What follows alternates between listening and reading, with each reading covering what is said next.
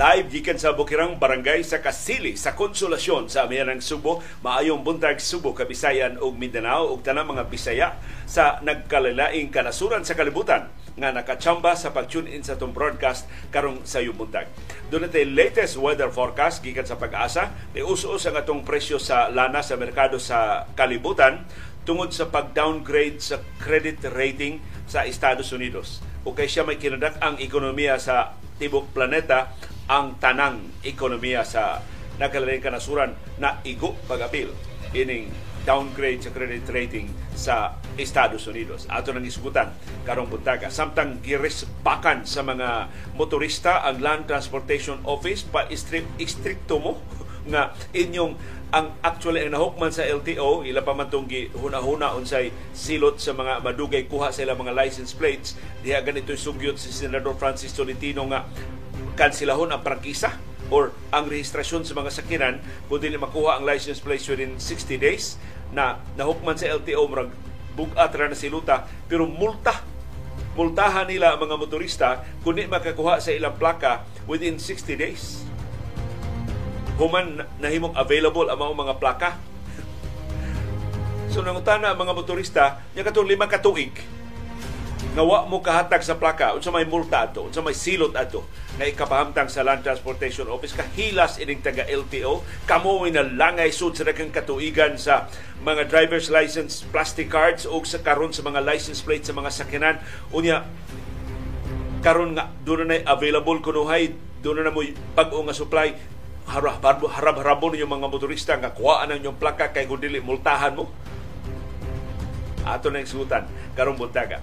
Samtang kini taga Department of Agriculture, I don't know.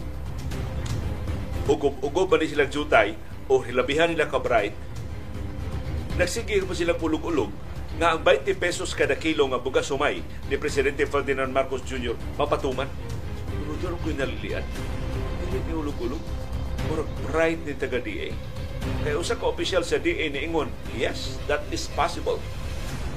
Na ma 20 pesos per kilo ang bugas sumay on the following conditions. Unya ang mga kondisyon nga iyang gi-enumerate, hilabihan kay posible. So, murag, in effect, niingon siya, dili na mahitabo.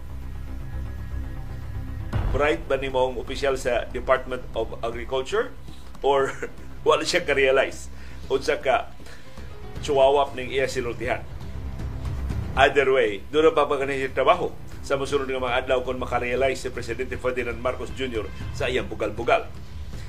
Karong butaga sab ang latest nga up nga mga figures sa COVID-19 nagpabiling ubos ang atong bago mga kaso sa COVID-19 ni Saka og jutay Pilipinas pero dinis ato sa Central Visayas usara usara ang bagong kaso sa COVID-19 atong susiyon asa nga local government unit sa rehiyon nahimutang kining nagbinugtong nga bagong kaso sa COVID-19 dinhi sa ato.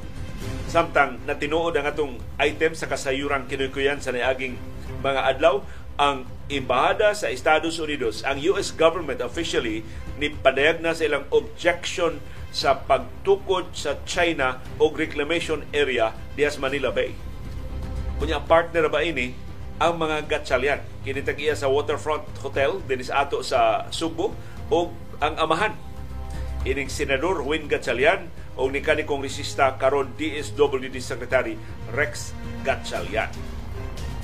Mabalibaran pa sa Marcos administration ang objection sa US government dinhi pagtukod og higanti nga mga reclamation areas diha sa Manila Bay nga gipaabot di lang makapasamot sa baha sa Metro Manila, makatabon yun sa US Embassy. Di nakakitag dagat ang US Embassy, bungbong na lang sa building sa China mo iyang makitaan. Karong buntagasab ang latest sa Pogo.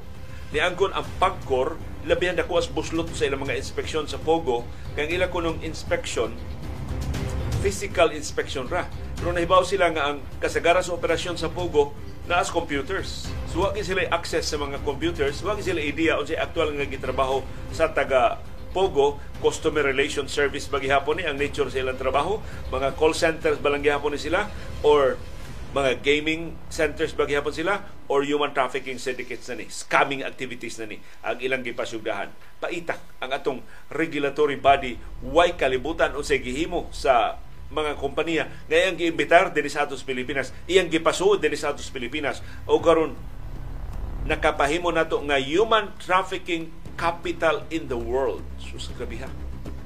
Doon tayo bagong title Human Trafficking Capital in the World.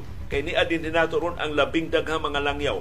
Ng gipang human traffic gipangilad gitagyagan og nindot kay mga trabaho dagko kay sundo pag-abot diri gikuha ang mga pasaporte wa na pagawasa giskam di ay. O gisugo pagpaskam o mas daghan pa mga tao. Grabe ha. Ini maong development sa Pogo. Samtang si Pope Francis ni abot na dito sa Lisbon sa Portugal aron sa pagtambong sa World Youth Day. Ug mao ni nakanindot ni Pope Francis lisod kaayo kining maong World Youth Day kay sa backdrop kini sa mga sexual abuses sa mga bata o kababayan sa mga kamot sa kaparian diha sa Portugal sa niaging 70 na katuig, pito na kadekada. Pero si Pope Francis imis mauwaw, ini maong iyang giatubang kini maong iskandalo, iyang atubangon, iyang pagkisultihan ang mga biktima ug iyang pasaligan na bisag mga pari, bisag mga obispo, bisag mga kardinal. Way pasayloon na bahang katoliko kung mapamatudan na ilang giabusuhan ang ilang mga parokyano, ang ilang katawan. O karong buntaga, ang Gilas Pilipinas nangandam na sa pagkiksangka sa Iran. Mo'y una nilang assignment sa pocket tournament o sa tune-up games nila dito sa China. Minus Kai Soto, minus Jordan Clarkson, unsa may daganan nilang Junmar Fajardo kaubanan sa Iran karong adlaw ang ilang sangka. O makakita gani kag mugto kaing dagway duol sa CIT University murag ang ilang head coach. Kang bugata silot kay pahamtang sa si Sapi dugaya sa si Sapi nakapahamtang ang silot pero usa sa katuig ang suspension. Labaw pas kan Jamorat nga suspension. One year ang suspension sa head coach sa CIT University kay strike 3 na. Katulunan ni siya makahimog atraso batok sa mga lagda sa Sisapi o niingon ang Sisapi igo na, sobra na ang iyang kalapasan o sa katuig ang iyang suspenso. Doon natin detalya na karon taon. O karong buntaga ang atong viewers views ang inyong kabalaka nga nung na tay panahom sa kilom-kilom sa nangaging mga adaw nakadungog ko ana og na nahasol sad ko ana uh, nagkaato lang yun nga doon ako'y laing mga nabisihan nya doon ako'y naguna-una ko bagong format o niya as usual kana bitang doon na kay ideya dili man kay dili man dayon gud nimo maumol ang ideya gawas kun doon na bitay ka mga eureka moments nga murag ugba dayon imo ding ipatuman pero kanang hinahinay ba nga proseso sa pagtimbang-timbang sa atong mga options mo na nahitabo karon. So sa ilua kung uh, nabaw itawan mo sa atong pag, sa pagpaabot sa panahon sa kilom-kilom ugwa pa ko definite nga announcement na mahimo. Do na ba o dango na ba nato ang panahon sa kilom-kilom? Pero sagdi lang akong gitan-aw ang inyong guidance daghan kay mo mga sugyot daghan kay mo mga ideya ug kanto basahon sa viewers views ang pipila sa inyong mga sugyot unsay mahitabo sa atong mga programa o ang atong kasayuran kinoy ko yan. Sa ikaduhang higayon, wa na ko suwata ang atong kasayuran kinoy ko yan. Pero sugilano ni nga akong nadunggan sa usa ka negosyante sa downtown area sa Cebu City. Nalabihan ka bintahuso. Mamintaha ang isa sa mga kontrata nga iyang sudlan. Atong kausa, doon na siya na, na, natamakan. Inosente ang kay negosyante. Wagi, wagi hanaw ba nga negosyante? So nailad gid ang dako-dako ng kantidad nakaangkot yung hustis. Nakaangkot yung kinutuban. Ang iyang kadautan. Paabutan ninyo sa atong kasayuran kinoy ko yan pero sa dili pa sa atong pagtuki sa atong mga programa doon ako espesyal nga mga greetings sa tanang nag-birthday karong adlaw. Happy birthday ni Demosthenes Andanar Lastimosa. Way dapig-dapig ang amo ni kamanghuran si Bimbot. Pero Demosthenes, mauwan si Bimbot kay dako may Bimbot ni si gamay pa. Pero Demosthenes na ni siya. Sir Dems na ni na, na siya mga kauban sa uh, asa na mo hotel bin. Ang hotel ni Sir Benny uh, K diha sa Golden Prince, sa Golden Prince Hotel at banggit sa Ayala Happy birthday Demosthenes Andanar Las Demosa sa imusumad sa adlaw natawhan karong adlaw. Unya pasayloa wa nakalimot jud ko ini taligom ani nako gahapon pero belated happy birthday sa lain itong pinangga sa tong programa ang kinagapahan sa Ormoc City sa Leyte. Belated happy birthday Annabel Tan Amor. Ang hinigugman ni kapikas ni Anhi Bobby Amor si Annabel Tan Amor. Happy birthday nimo.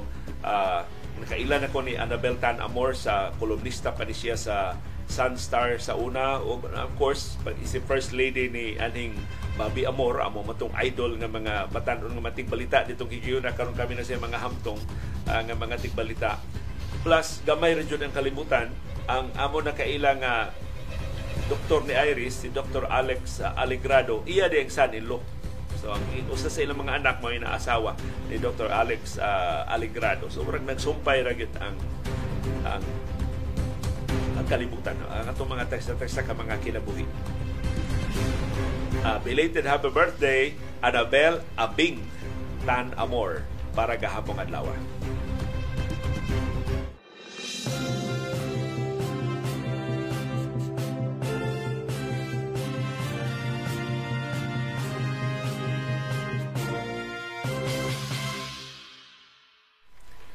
Doon na sa imo greet og happy birthday sa akong apo. A happy 18th birthday ni Kailana Yasmin Pablo Taniado. Karong adlaw ang birthday sa iyang apo. Nagasalamat sa inyong pag-tune in sa atong uh, broadcast karong buntaga. Kumusta man ang atong kahimtang sa panahon? Ang syudad ug probinsya sa Subo init og alimuot na sab tibok adlaw karong adlaw mapanganuron ngadto sa mapanganuron kaayo ang atong kalangitan. Wa na ang bagyo nga si Falcon, wa pay umaabot nga bagyo nga nakita na pag-asa dinhi sa atong Philippine Area of Responsibility. Ang modominar nato mao ang habagat southwest monsoon mao nang usahay kusog ang huros sa hangin ug ang localized thunderstorms. So init og alimuota, aliganga ang atong tibok palibot karong adlaw. Doon natin patak-patak ang pag-uwan, pagpanudog o pagpangilat tungod sa southwest monsoon o sa localized thunderstorms. Tibok adlaw, karong adlaw. Hayag na kay diri sa among nahimutangan sa barangay Bukirang Barangay sa Kasili sa Konsolasyon sa Aminang Subo. Kumusta man ang inyong kahimtang sa panahon? Doon ang pabayuan? Urag wa na. Nahurot-hurot sa among uh, namamigaming tangkis tubig diri nga gikan sa uwan, nahurot-hurot na sa pamubok sa among mga tanom kay wa na wa na mi duaw og sud na sa pila ka adlaw. So maka, makabantay ta nga kuan ni kanang duha ni kapuwersa ba ang El Nino sige na siya nag-anam na siya kag grabe ang iyang epekto pero niagi hapoy hulga sa pag-uwan o pagpanudog o pagpangilat og labi na sa hulga sa bagyo. Timani ang pasidaan sa pag-asa dunay wow ngadto sa 11 pa ka mga bagyo ang umaabot karong tuiga. Ito pa sa nahibilin nga mga buwan karong Agosto, Setyembre, Oktubre, Nobyembre, Disyembre. Ang mga bagyo nga umaabot mas kusog kaysa naandan kay maumanay kasagarang mahitabo sa mga bagyo atol sa El Nino tungod sa kaigang sa panahon, tungod sa kainit sa dagat nga may main fuel sa puwersa sa mga bagyo, mas kusog ang mga bagyo nga mo abot atol sa El Nino Simpako kaysa kasarangan nga mga buwan, kasarangan nga mga katuigan. So magbantay-bantay kita sa itong mag, makalit-kalit nga kausaban sa kahimtang sa panahon.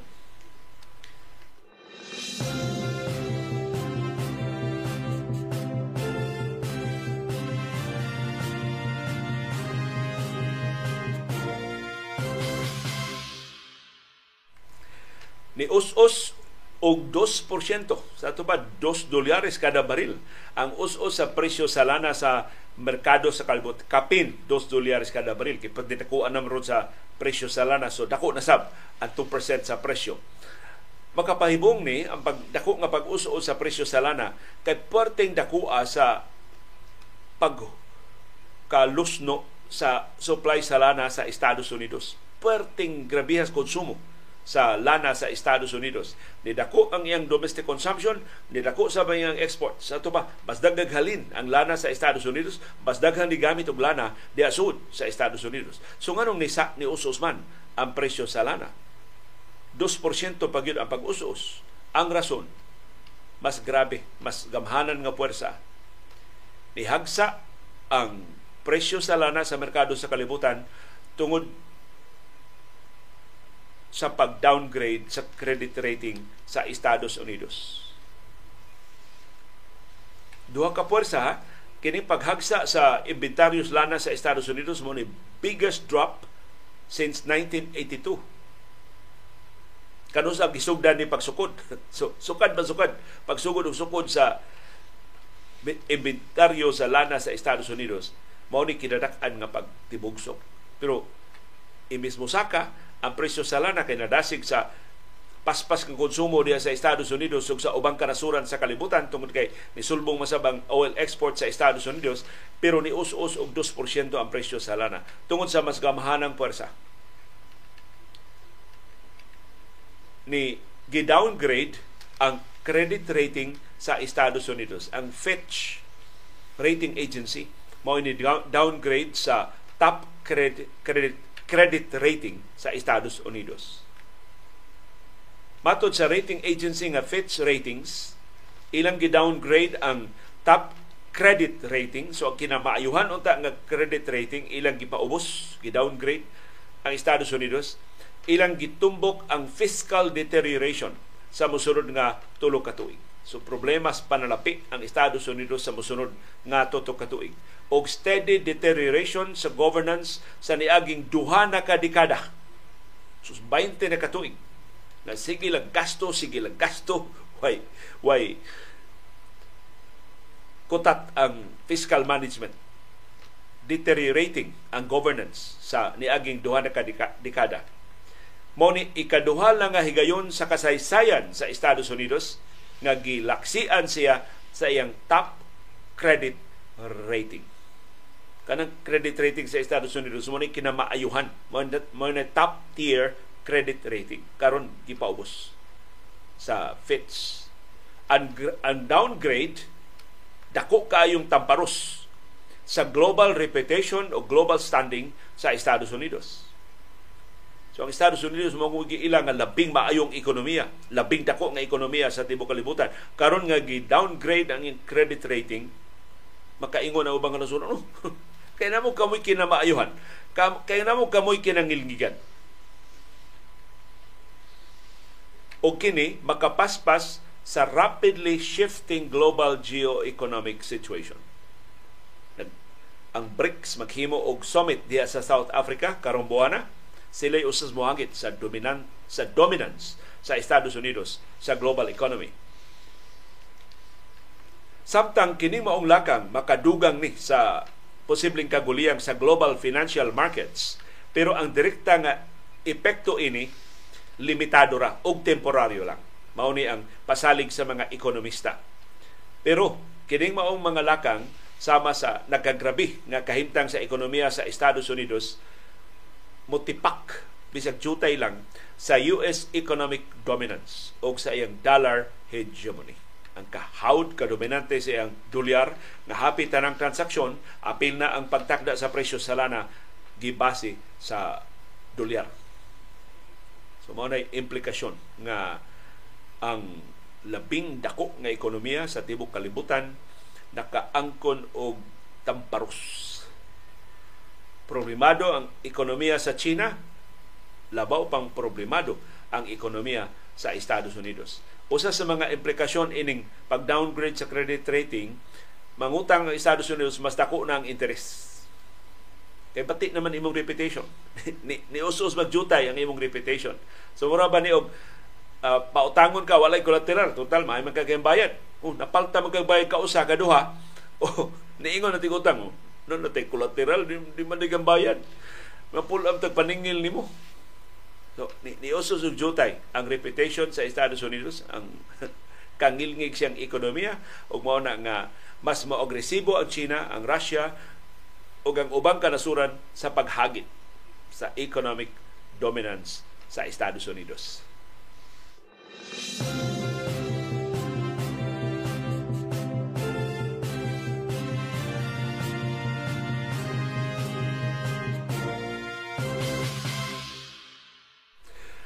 Ang Land Transportation Office nakatilaw og tagam pahilas-hilas mo ning Land Transportation Office ibis mamangayo og pasaylo nga nalangay ang mga license plate cards no mga license plates sa mga sakinan o ang mga driver's license plastic cards sa mga driver.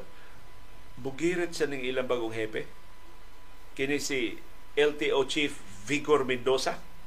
Ano ni kongresista ni agi ni kongresista politiko ning dako o niya ngilingig ni koneksyon diya sa Malacanang muna nagka-connect ron sa Marcos administration.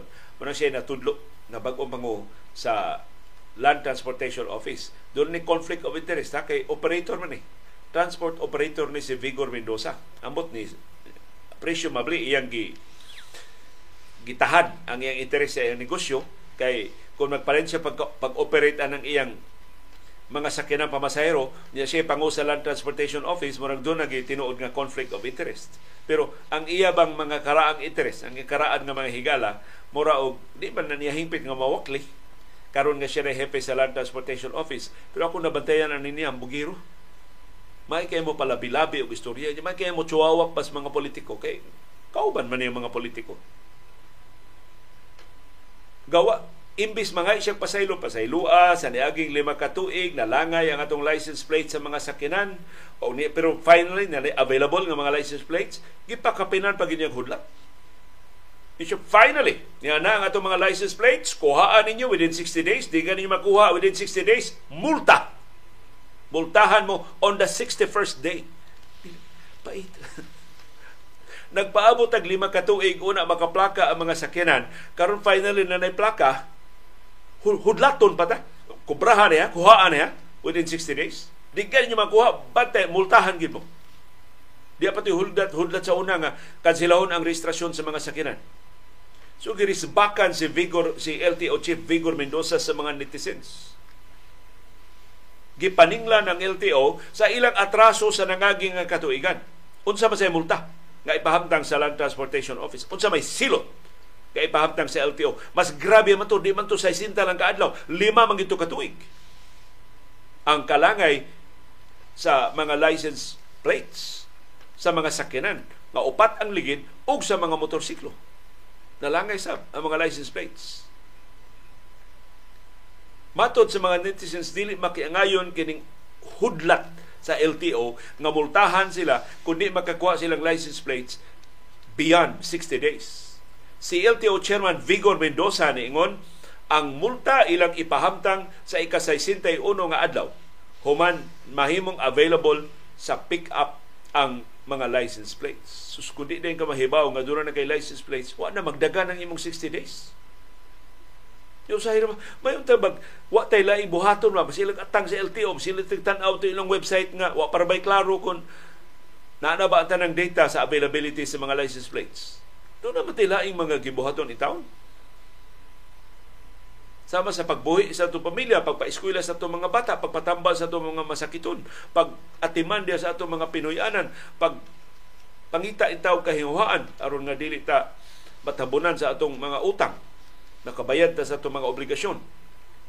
Pwerte naghanang nasuko nga naghilas-hilas ang Land Transportation Office sa pagpahamtang og multa nga ila baya ning sa nganong nalangay ang produksyon ini mao mga license plate sud na sa daghang katuigan tungod sa nakalilain nga mga issue foremost of which corruption. Kay gibinuangan tong karaan nga mga subasta gibinuangan tong karaan nga mga supply contracts mao ning nagkabulingit ang Land Transportation Office sa kadaghan sa ilang mga backlogs na finally ilang ang ila pangangkon pa ni hawa pag nila ma-address sa hingpit ang ilang backlogs nangangkon pa gani sila nga ilan nang matapakan ang ilang kakuwangan, manghudlat na. So, hinaot bakuyo ni ni LTO Chief Vigor Mendoza murang sobrahan na iyang kahambugiro. Wa pa matinuod mga bot bagid na ang mga license plates nga iyang gipasalig. Manghudlat na siya sa mga motorista nga bultahan kundi din makuha ang mga license plates. Multahan kundi makuha in 60 days. Kamo nga wa maka-distribute sa license plates for 5 years. Unsa may multa? Bitay? Unsa may silot? Nga ipahamtang wara bagi silot ikapahamtang batok ninyo. Ang kwartas mga motorista gitanggong niya sud sa daghang katuigan. Ordinaryo pa ng transaksyon estafa na na. Dawat kag bayad wa kay itunol nga bugti is bayad. Pero kay gobyerno man mo Wa may arang ninyo, wa intay nahimo ang mga motorista. Naghimo-himo lang daw ilang kaugalang plaka. Magbantay na nga di dakpon kay si tahon man jud kag dili maong plaka. Unya ay ha pagka ma-release kung makabantay nga dili to mo sa ang Land Transportation Office mo wa pay mga na-release nga plaka. Nung kabantay mo itong usa ka finding sa Commission on Audit sa usa ka government agency, murag ang Philippine Ports Authority to ang PPA ilang gisita. Ngano man ninyo man sakyan ano may mga plaka? ang PPA di ay usas mga nabiktima sa Land Transportation Office. Ang ilang bago mga sakyanan, why mga plaka. Kay why license plates nga available ang Land Transportation Office. Pero why multa? Why silot? Nang batok sa taga LTO. Ya karon nga maabta na sila ubang mga license plates, hambugiro pa kaayo manghudlat nga multahan ang mga motorista kundi makakuha within 2 months, within 60 days Mura tarong na inyong sistema sa pagpahibaw sa availability sa mga plaka? Hasta mga dealers, di kahibaw nga doon na available nga mga plaka. So, dako og tubagunon ba taga LTO. Pangayo sa mong atraso ba? Pangay sa mong atraso, pangay sa mong pasaylo ba? Sa mas dako niyong atraso. Una mo makaangkon og posisyon sa pag disiplina.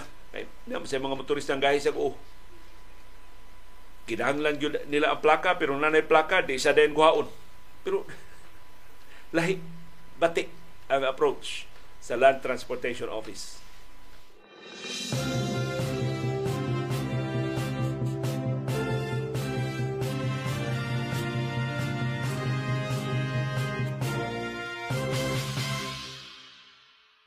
Ang malipayong balita namo karong buntaga Gamay gihapon atong bag-o mga kaso sa COVID-19 gireport sa Central Office sa Department of Health doon natay 171 ka bag-o mga kaso sa COVID-19 mas daghan ni kaysa kasos ni aging adlaw nga usa ra ka gatos pero gamay lang gihapon ikumparar sa nangaging mga semana nga libuan ang atong mga kaso kada adlaw sa COVID-19. So hinaot tagsugod na og badlong ug di na ni mobalik og sulbong ang mga kaso sa COVID-19 ang atong active cases, less than 4,000 na lang. 3,972 ka mga pasyente ang nahibilin sa itong mga ospital o isolation facilities sa nakalingbahin sa Pilipinas.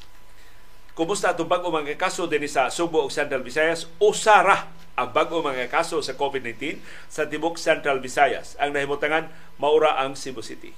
Ang Cebu City ra sa Tibuok Central Visayas mo dunay bag-ong kaso sa COVID-19. The rest of the local government units why bagong kaso sa COVID-19. Ang atong active cases, sushapit na gina makabreach sa 100 mark, 117 na lang. Tingali ugma, less than 100 na ni. Mag double digit na lang ta sa atong active cases. Pasabot ni Mauni ang mga 117 ka mga pasyente ang nahibilin sa atong mga ospital o isolation facilities sa Subo, sa Bohol, sa Negros Oriental o sa Siquijor. Ang labing daghan og active cases mao ang Bohol dunay 32. Ikaduha ang Cebu Province dunay 29.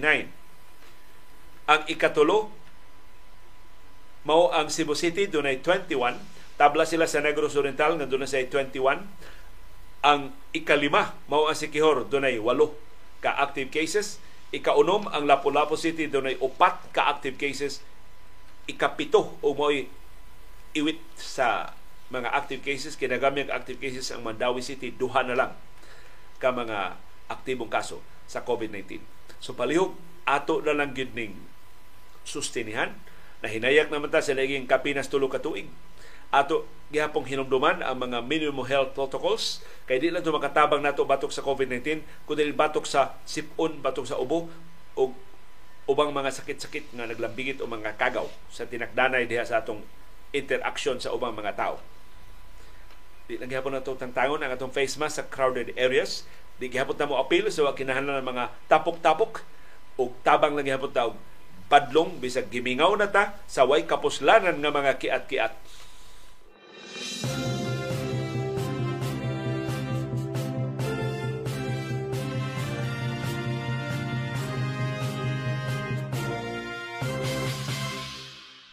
Gipahibaw sa armadong kusog sa Pilipinas, mas kusgano ng puwersa ang ilang gamiton patok sa grupo ni Kongresista Arnolfo Teves diya sa Negros Oriental.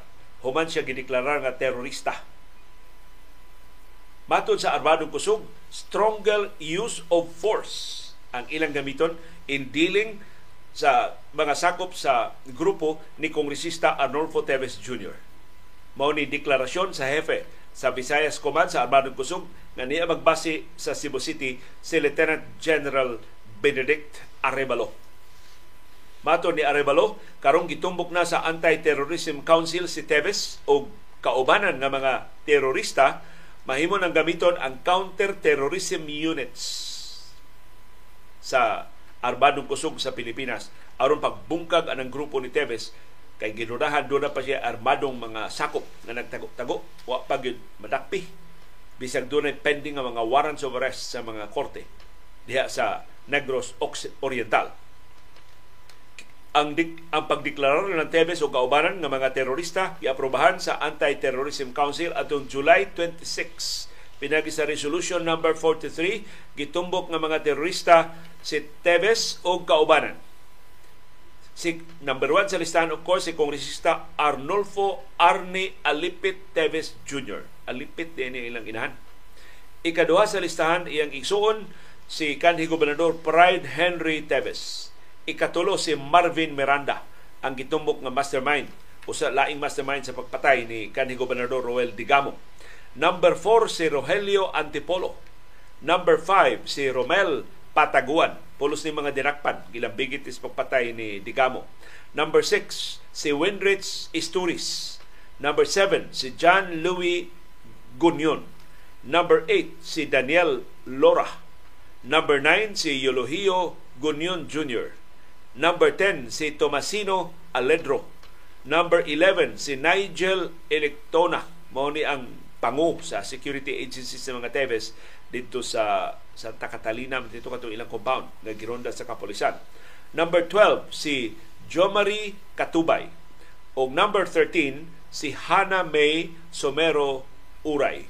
Kuno ako sa ang sekretarya ni ni Teves giapil o deklarar nga terorista na ang kampo ni Tevez na ingon doon na sila mga legal remedies nga ilang madangpan, ilang kwestiyonon kining deklarasyon sa Anti-Terrorism Council mato ni Attorney Ferdinand Topacio ang abogado ni Tevez pagtabo ni kauwaw sa Department of Justice nga gibakwi ang testimonya sa tanan nga mga dinakpan nila nga mao'y nga ni angko na unta nga may nagpatay ni Digamo o ni tumbok ni Tevez nga mastermind sa kaso. Mato ni Topacio mo na hinungdan nga nung hantod karon wa pampasaka ang kaso batok ni Tevez sa korte. Kay huyang na kayo ang kaso kay gibakwi naman sa mga dinakpan ang ilang pag-angkon sa krimen. Pero matod sa Department of Justice, di pa madakpan si Tevez kay wa pa siya arrest warrant pero maglisod na siya pagpang-apply og political asylum sa ubang kanasuran. Kay gipasangin na naman siya terorista diri sa Pilipinas. Murag wa nasod ganahan ng dawat og asylum seeker nga gipasagilang terorista. Sama nga wa gyud makadama si Teves sa iyang gikatahong daghan na kayong aplikasyon para political asylum di lang sa Timor Leste kundi sa uban pang kanasuran din sa Southeast Asia. Ambot sa Cambodia, nang-apply ba siya og political asylum pero gudunang naa siya sa Cambodia kay daghan kay mga suod nga mga higala si Teves diha sa Cambodia.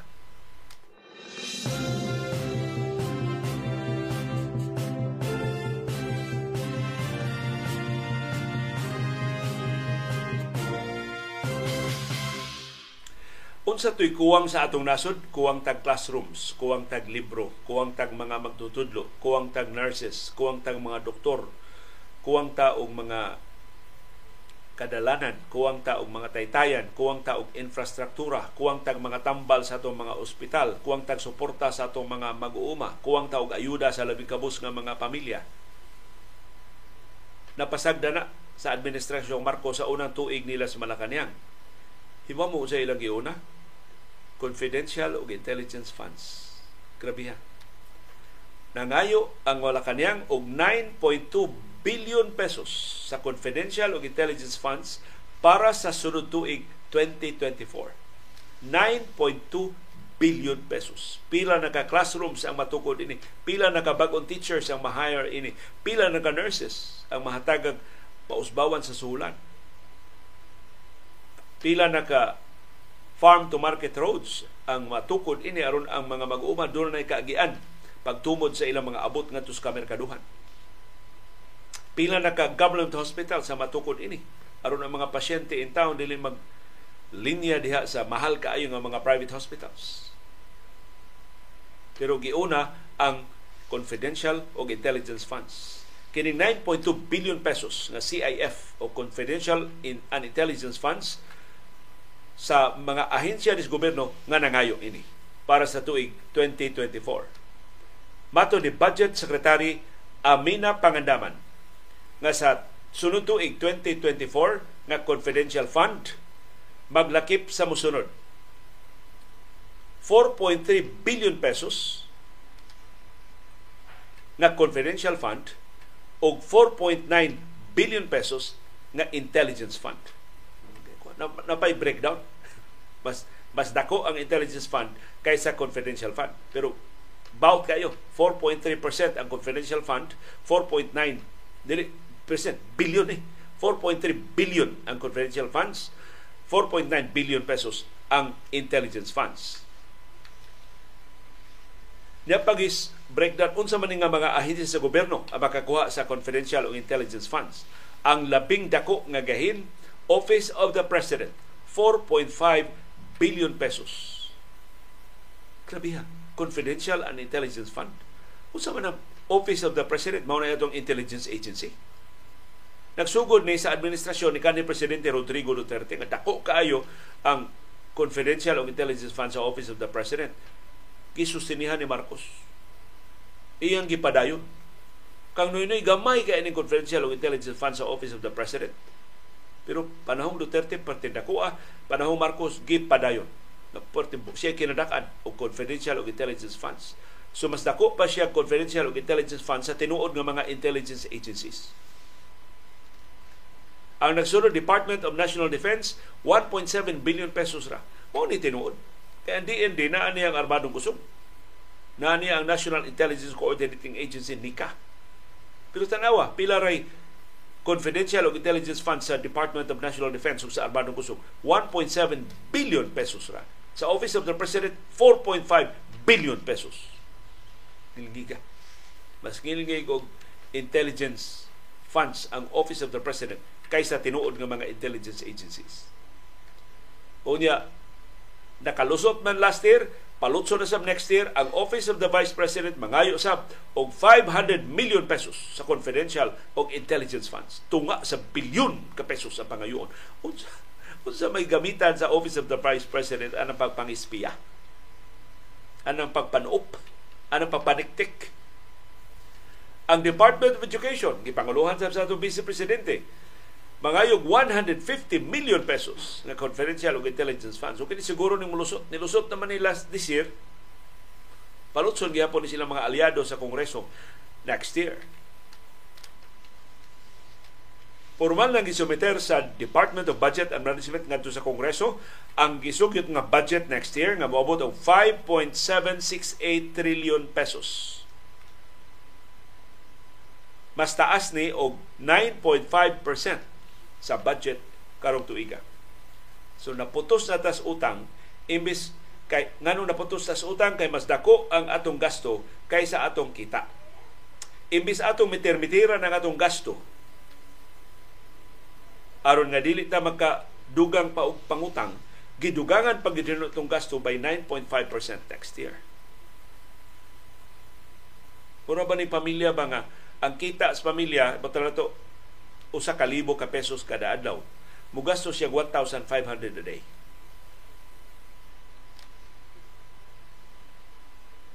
So, magsige siya pangutang. Kay 1,000 pesos naman ang iyang kita. Kanya 1,500 ba niyang gasto? So, kanya siya mangutang og 500 pesos kada adlaw. Aron masustinan ang bisyo.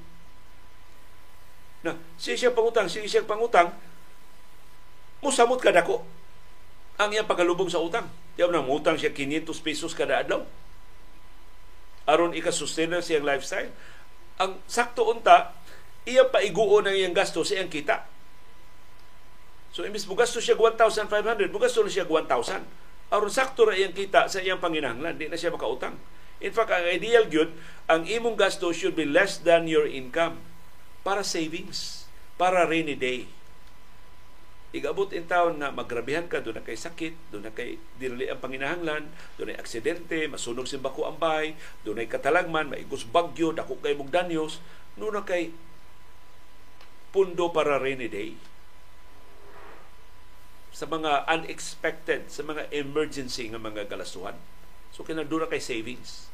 Pero atong gobyerno wa, gawas nga wa tay savings, sige ta og gasto beyond our means. Sa actual figures, ang kita sa gobyerno sa Pilipinas kada adlaw 10 billion pesos. As of 2021 kini. So two years ago kini mangayo kog update ining mga figures. Mukita ra ta og 10 bilyones pesos kada adlaw. Mugasto ta og 14 bilyones pesos kada adlaw. So kailan ta mangutang og 4 bilyones pesos kada adlaw aron pagsustener sa atong mga gastuhan. O sa panahon sa administrasyong Marcos, ibis minusa ng atong gasto, dugangan hinoon og kapin 9%. Ang atong budget 9.5% ang dugang sa atong budget para sa tuig gisugdan ni kanhi presidente Rodrigo Duterte nga patuyang lang gasto bisan kung gamay ra ang kita sa gobyerno mao nang perte dako as utang nga gibilin ni kanhi presidente Rodrigo Duterte pagbiya niya atong tutok utong tutok sa Hunyo 30 sa niaging tuig 2022. Pero pag asumer ni Marcos mas agresibo nga pangutang ang iyang gipasiugdahan. Dula na usa ka trilyon ka pesos ang iyang nautang. Kapin usa ka trilyon ka pesos na ang iyang nautang sa unang tuig pa lang niya sa iyang administrasyon. Haskang paita. Unsay kalainan sa confidential o intelligence funds, dili ni ma-audit sa COA. Ang ordinaryo nga mga gasto sa gobyerno, mahimong i-post audit, humas gasto, masubay sa COA gitarong pa sa paggasto. Pero ang intelligence funds dili na siya mahimong ipublikar sa COA ang ilang audit, isubmit ra na ngadto sa Office of the President. Niya kinudak ang intelligence fund ang Office of the President. So siya rin siya magbuot. Siya rin mo hatag og accounting sa iyang gasto. Siya rin siya mo ba? Uy, nakagasto din tag dako ato itong biyahe dito sa Singapore. Oy, check, sakto na ni. Nagagasto tag dako sa bitan-aw dito sa concert ni Eric Clapton dito sa New York. O check. okay ra ni kita ra ba siya musubli kita rin ni gasto. Ako ba siya musubli okay ra ni. Uy, daghan ni sa tong delegasyon nga sa Beijing, daghan na kayo ni Goyo nga to, dako kita gasto. Ah, check, okay ra ni, charge sa intelligence of confidential funds.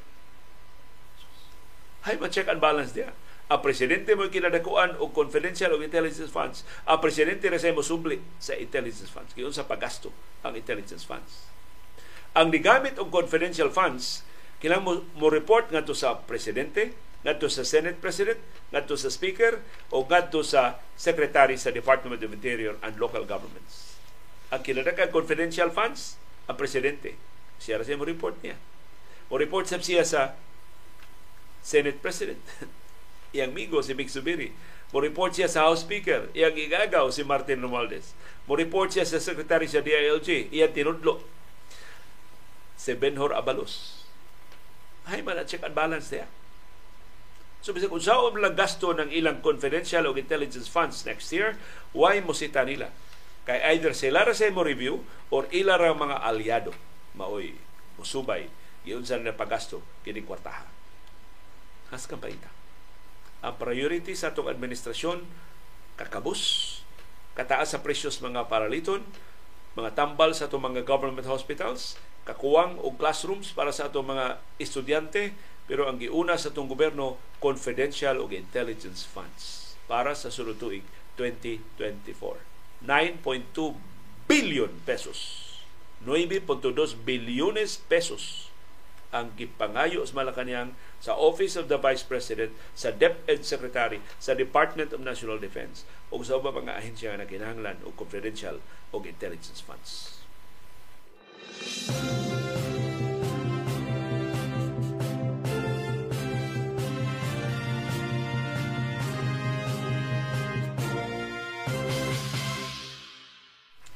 O kining maong segment sa itong programa, mahimong taitulan og paduding segment. Padugang posta. Matod sa Bureau of Internal Revenue, isip kabahin sa ilang hiningusgang kampanya batok sa tax evasion. Ni pasaka sila og 192 ka mga kaso sa mga negosyante nga mga gipasangila mga tax evaders. Pahiuyon kini sa ilang programang Run After Tax Evaders Program. So, rate program sa BIR. Run After Tax Evaders Program. Sukad no paglingkod ni Presidente Ferdinand Marcos Jr. adtong Hunyo 30 sa naging or tibok buwan sa Hulyo mo iyang first full month eh, sa iyang administrasyon hangtod sa Mayo karong tuiga. Mauna ni 192 na ka mga kasong tax evasion ang napasaka sa Bureau of Internal Revenue. Ipahibaw ni BIR atol sa ilang ika-119 nga anibersaryo ng ilang dinapit mao si Finance Secretary Benjamin Diokno. Kining mga kasong tax evasion nga gipasaka sa BIR 192 tax evasion cases naglabigit ni og 8 billion pesos sa tax liabilities. So kung mubayad kini mga gipangiha, maka 8 bilyones pesos ang gobyerno sa tax collection. Ang BIR ni patuman sab og 134 ka mga closure orders og naka-recover og 332.5 million pesos sa Oplan Kandado program. Atol gihapon sa unang tuig sa Marcos administration. Niadtong Marso karon tuiga ang BIR ni hingusog sa iyang paggukod sa tax fraud uban sa Run After Fake Transactions o RAFT program. Basaka ang mga kaso ang mga individual na nag-operate sa ghost corporations nga nakamugna og dako kay alkanse sa koleksyon sa buhis sa atong gobyerno. Congratulations sa BIR. 192 ka tax evasion cases ang inyong napasaka. Talagsaon ng record kay ang nagtudlo ninyo ang atong presidente is a convicted tax evader himself. Konbiktado na nga tax evader si Presidente Ferdinand Marcos Jr sa di pa mualsa ang iyang mga loyalista binuang na. Tumo-tumo na. Review ang records korte.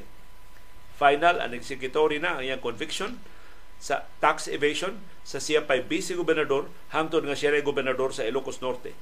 Sa mga tuig 1982, 83, 84, 85. Dayong EDSA, People Power Revolution, tax evader ang atong presidente. Ug kung seryoso ang BIR despite sa conviction sa tax evasion sa itong presidente. Pero seryoso ang BIR nga mangulikta og buhis. At siya kinamo atong layo. Di siya lamang pila ra 8 bilyones ra ilang nakuha. Sus. Wa ra nis kumingking kung ilang kolektahon ang kinadak ang tax estate liability sa kasaysayan sa Pilipinas. Sa latest nga demand letter sa Bureau of Internal Revenue in December 2021 niabot ng 203.8 billion pesos 203.8 bilyones pesos ang utang sa estate tax. Kinsa ang guilty party? Ang pamilyang Marcos ang pamilya ni Presidente Ferdinand Marcos Jr. So atol sa ika-119 nga anibersaryo sa Bureau of Internal Revenue, pamatud-i nga wa mo gipili. Nga dili gagmay nga mga magbubuhis mo inyong giapiki. Hinaot gahinan sa ninyo og panahon or kundi ninyo ni makulikta inyo pasabto na katawhan Pilipino nga nung dili makuliktahan sila dako kayong utang sa estate tax ang mga Marcos nga niabot na og 203.8 bilyones pesos. Nagsugod ni in 1989 pagkamatay ni Ferdinand Marcos Sr. 23 billion pesos ra ang assessment sa BIR nga bayronon sa estate tax sa mga Marcos. Kanang estate tax mao na ang buhis nga kolektahon sa gobyerno pag-facilitate sa transfer of ownership gikan sa namatay ngadto sa iyang mga sumusunod. So aron ma-facilitate ang transfer sa ownership sa mga kaptangan ni Ferdinand Marcos Sr. ngadto siyang asawa nga si Imelda o ngadto siyang mga anak nga sila Ferdinand Jr., si Amy o si Irene este tax nga 23 billion pesos ang ilang bayranan. Wa man na bayri. Since 1989 until 2021 kanus ang giluwatan ang latest nga demand letter sa Bureau of Internal Revenue 200 niburot nga to sa 203.8 billion pesos ang ilang utang tungod sa surcharges tungod sa penalties tiyaw na pila sa katuig kapi na tulo ka dekada gidribol-dribol nila kining utanga kanang wa pa man paningil sa BIR hangtod karon Morning. Daghang salamat. Daghan mo gipasaka ang kasong tax evasion. Daghan mong nakolekta nga mga gitikas nga buhis. Kano sa man kolektahan siyang utang sa real sa estate tax ang atong presidente o ang iyang pamilya.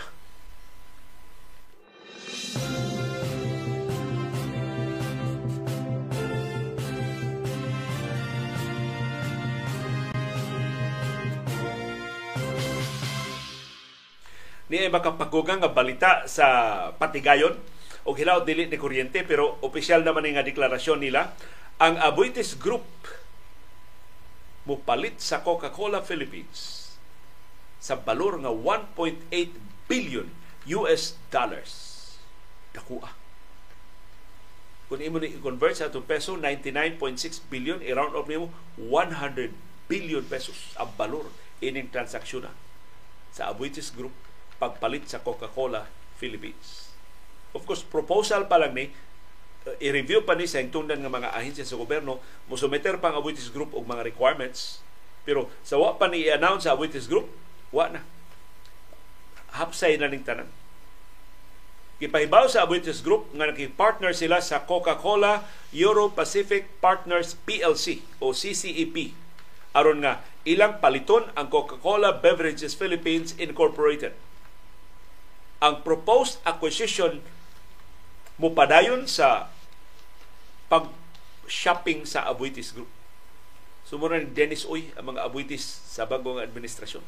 Kay si Sabin Abuitis nakadama man, naka first base man sa Malacanang. Siya may sinaligan sa tanang mga advisors ni Presidente Ferdinand Marcos Jr. sa ekonomiya. Ang Abuitis Group daghan kay mga gipamalit nga mga kompanya sa nangagi nga mga katuigan apil siyang napalit mao ang gold coin ang consumer banking business sa Citigroup dinhi sa Pilipinas o iya siyang napalit ang controlling stake sa kompanya nga nag-operate sa Mactan Cebu International Airport. So nagpadayon na karon ang transition sa mosulod nga pila ka tuig inanay na nga mopuli ang Abuitis Group pag-operate sa Mactan Cebu International Airport. Yung Abitis Group gusto siyang mo operate sa Panglao. Gusto mo operate sa Lagindingan, sa Panglao sa Bohol, Lagindingan sa Misamis Oriental. Gusto mo mo operate sa usa ka airport diya sa Bicol. So gilingig ang mga Abuitis. Ang Abuitis Equity Ventures, AEV, ni Pahibaw, nga naging-partner sila sa CCE, CCEP o ni perma na sila og non-binding letter of intent uban sa Coca-Cola Company aron ilang paliton ang 100% nga ownership sa Coca-Cola Philippines. Sus. Wala. Maghisgot ang Coke, mag, ang abuitis na itang iya. 1.8 billion pesos sa debt-free, cash-free basis. Or 100 billion pesos sa itong kwartas Pilipinas. Kung makumplito kini maong transaksyon, kung mapalit yun sa mga abuitis ang Coca-Cola Philippines, mulambo pag-ayo ang portfolio sa Abuitis Equity Ventures sa ilang diversification strategy. Musud sila og bag-o nga mga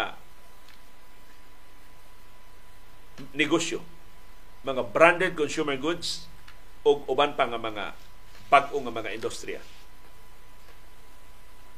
So wala ang Coca-Cola Philippines kung maaprobahan panag-iyaho na sa Aboitis Group. Kung way mo tumaw nga mga problema, kung aprobahan ni sa regulatory agencies sa gobyerno, apil na sa clearance sa Philippine Competition Commission, ang transaksyon gipaabot nga mahingpit na karong tuiga. ang CCEP nga mo'y nibaligya siyang interes sa Coca-Cola Philippines ngadto sa Abuitis Group maoy naghimo sa Coca-Cola product sa Western Europe, sa Australia o sa New Zealand. Ang Aboitiz Equity Ventures, ang ilang kinadak ang mga negosyo, power. Nagsugod mga sila Davao Light dito sa Davao karon sa Visayan Electric diri sa ato sa Metro Cebu pero doon na sila bangko, doon na sila financial services, doon na sila negosyo sa pagkaon, doon na sila infrastruktura, doon sila land banking, data science o artificial intelligence. Mao ni ang padayon nga pagburot, padayon nga paglapad sa Abuitis Group of Companies dinis ato sa Pilipinas. Daghang salamat sa ilang kangilngig silang track record marang puso man mga abuitis sa Wapas Marcos bonus na lang ni nasuod kayo ni Presidente Ferdinand Marcos Jr. ang ilang karong pangu nga si Sabine Abuitis.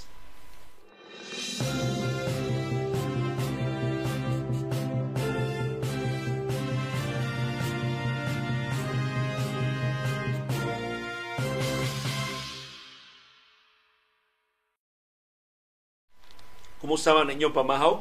Muhigop sa bukapiha aron makalahutay ta sa atong programa.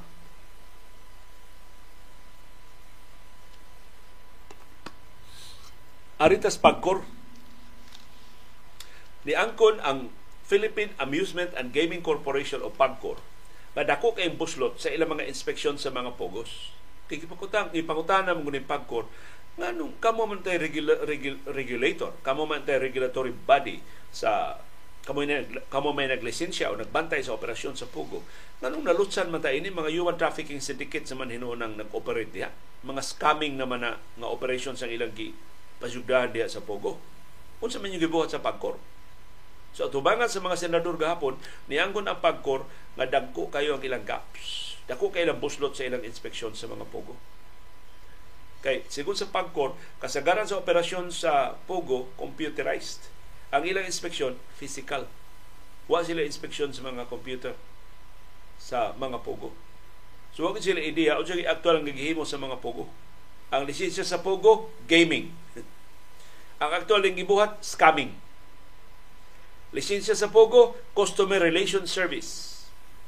Ang aktual din gibuhat, porno. Dating sites mo gi-operate ini mo mga pogo fake na cryptocurrency scams ang gipasugdahan. Ang Assistant Vice President sa PAGCOR nga si Jessa Maris Fernandez niingon nga ang PAGCOR na kinanglan og interpreters kay lisod kay nila kasabot ang mga trabahante o mga tagduma sa mga pogo. So nakilang sila interpreters nga well-versed sa Chinese o sa Bahasa languages aton aron makatabang sa ilang inspeksyon. Gipadayon ni Senador Risa Hotiveros ang investigasyon siyang komitiba kahapon sa mga human trafficking incidents nga naglambigit sa mga pogo. Apil sa gisusi ni Hotiveros ang usa ka libo ka mga human trafficking victims nga na-rescue sa Sun Valley sa Clark, Pampanga adtong Mayo. Matod sa pagkor, mo na ilang problema. Ang gigamit sa mga pogo operators, mga computers. Sophisticated ng ilang computer system. Dayon, musuod sila, makakita ni sila nga i-zoom out or ili tangtangon nila sa monitor sa ilang gibuhat niya doon sila dito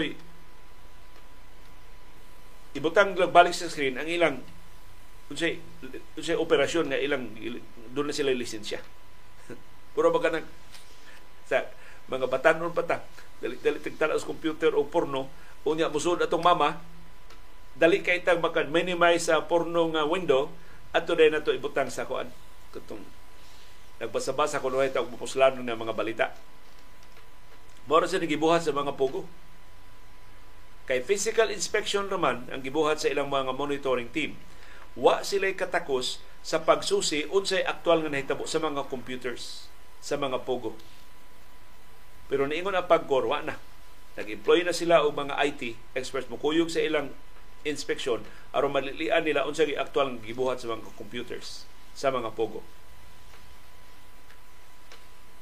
Sa iyang bahin si Senador Hontiveros ni awhag sa pagkor na sayop tung wa ninyo pag-alerto sa kapulisan sa mga nakita ninyo dili maayo sa mga pogo operations. Mato ni Hontiveros, pipila ka adlaw sa wa pa rundahan sa kapulisan ang Sun Valley operations. Ang Pogo nag-inspect dito. Nga nung wa man mo alerto ang pagkor sa kapulisan. O nga nung wa man siya kabantay sa nadura na usa kalibo ka mga human trafficking victims dito. Naghangad sa kisami ang mga inspektor sa pagkor. Niangkon si Fernandez na remis ang pagkor. Wa ko na pabaya ang pagkor sa ilang trabaho.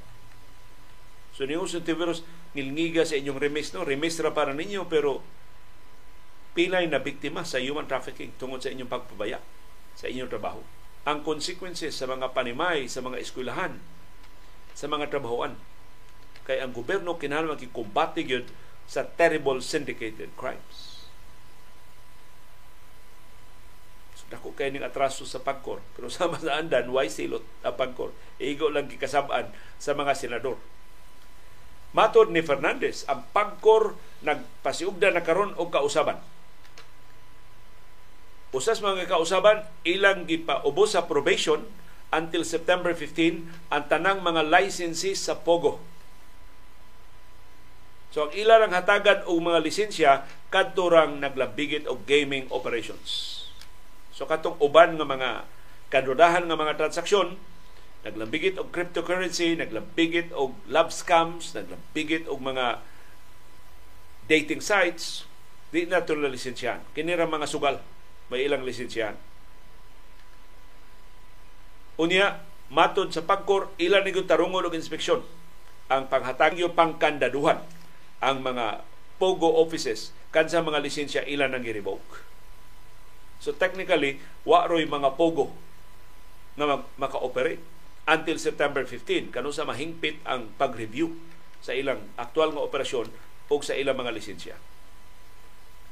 Pero karon na tuiga niabot ng 4,000 ka mga biktima sa human trafficking na nakitaan sa nagkalain nga mga pogo hubs. 4,000 karon na tuiga pila ka ni sa naging katuigan way klarong inspeksyon atol sa administrasyon ni kanhi presidente Rodrigo Duterte nga gipatuyangan na ni ang mga pugo. Morning, mato ni Senador Win Gatchalian, we are already the human trafficking capital in the world. Sus, grabiha ni maong reputation. Sayon kaayo nga nag-human traffic din ang mga sindikato. Sayon kay nang recruit o mga trabahante sa ubang kanasuran gisaaran og bayo nga trabaho, gipasaligan og dagko kay mga sweldo aron lang himuong mga ulipod. Aron lang kuhaan sila mga pasaporte di na pagawason, silutan ko dili makakota, pila ila mailad ang adlaw. Matod ni Gatsalian, it is clear that Pogo is not bringing any benefit to our country. It is bringing shame. So kung unsa may benepisyo ato makuha sa pogo na papas sa mas takong kauwawan ngayong nahatag ngadto sa nasod. Ambot nganong ang administrasyon ni Presidente Ferdinand Marcos Jr. nganong ang liderato sa pagkor ti insister pa manggihapon ipadayon ang pogo bisan kon ang pangu sa mga economic managers si Finance Secretary Benjamin Diokno na ingon na papawao na ni tagtango na nato ang pogo Murag dunay dako kay nagkakwarta. Ining questionable nga mga operasyon sa Pogo, nung hangtod karon ang Pogo nagpabilid pa. Usa ni sa mga nangalisbo nga legacy ni kanhi presidente Rodrigo Duterte. Usa ni sa mga hugaw nga iyang gibilin ug kita nang karon nagkabulingit ug nagsapapu, nagsapupo ining basura nga gibilin siyang administrasyon.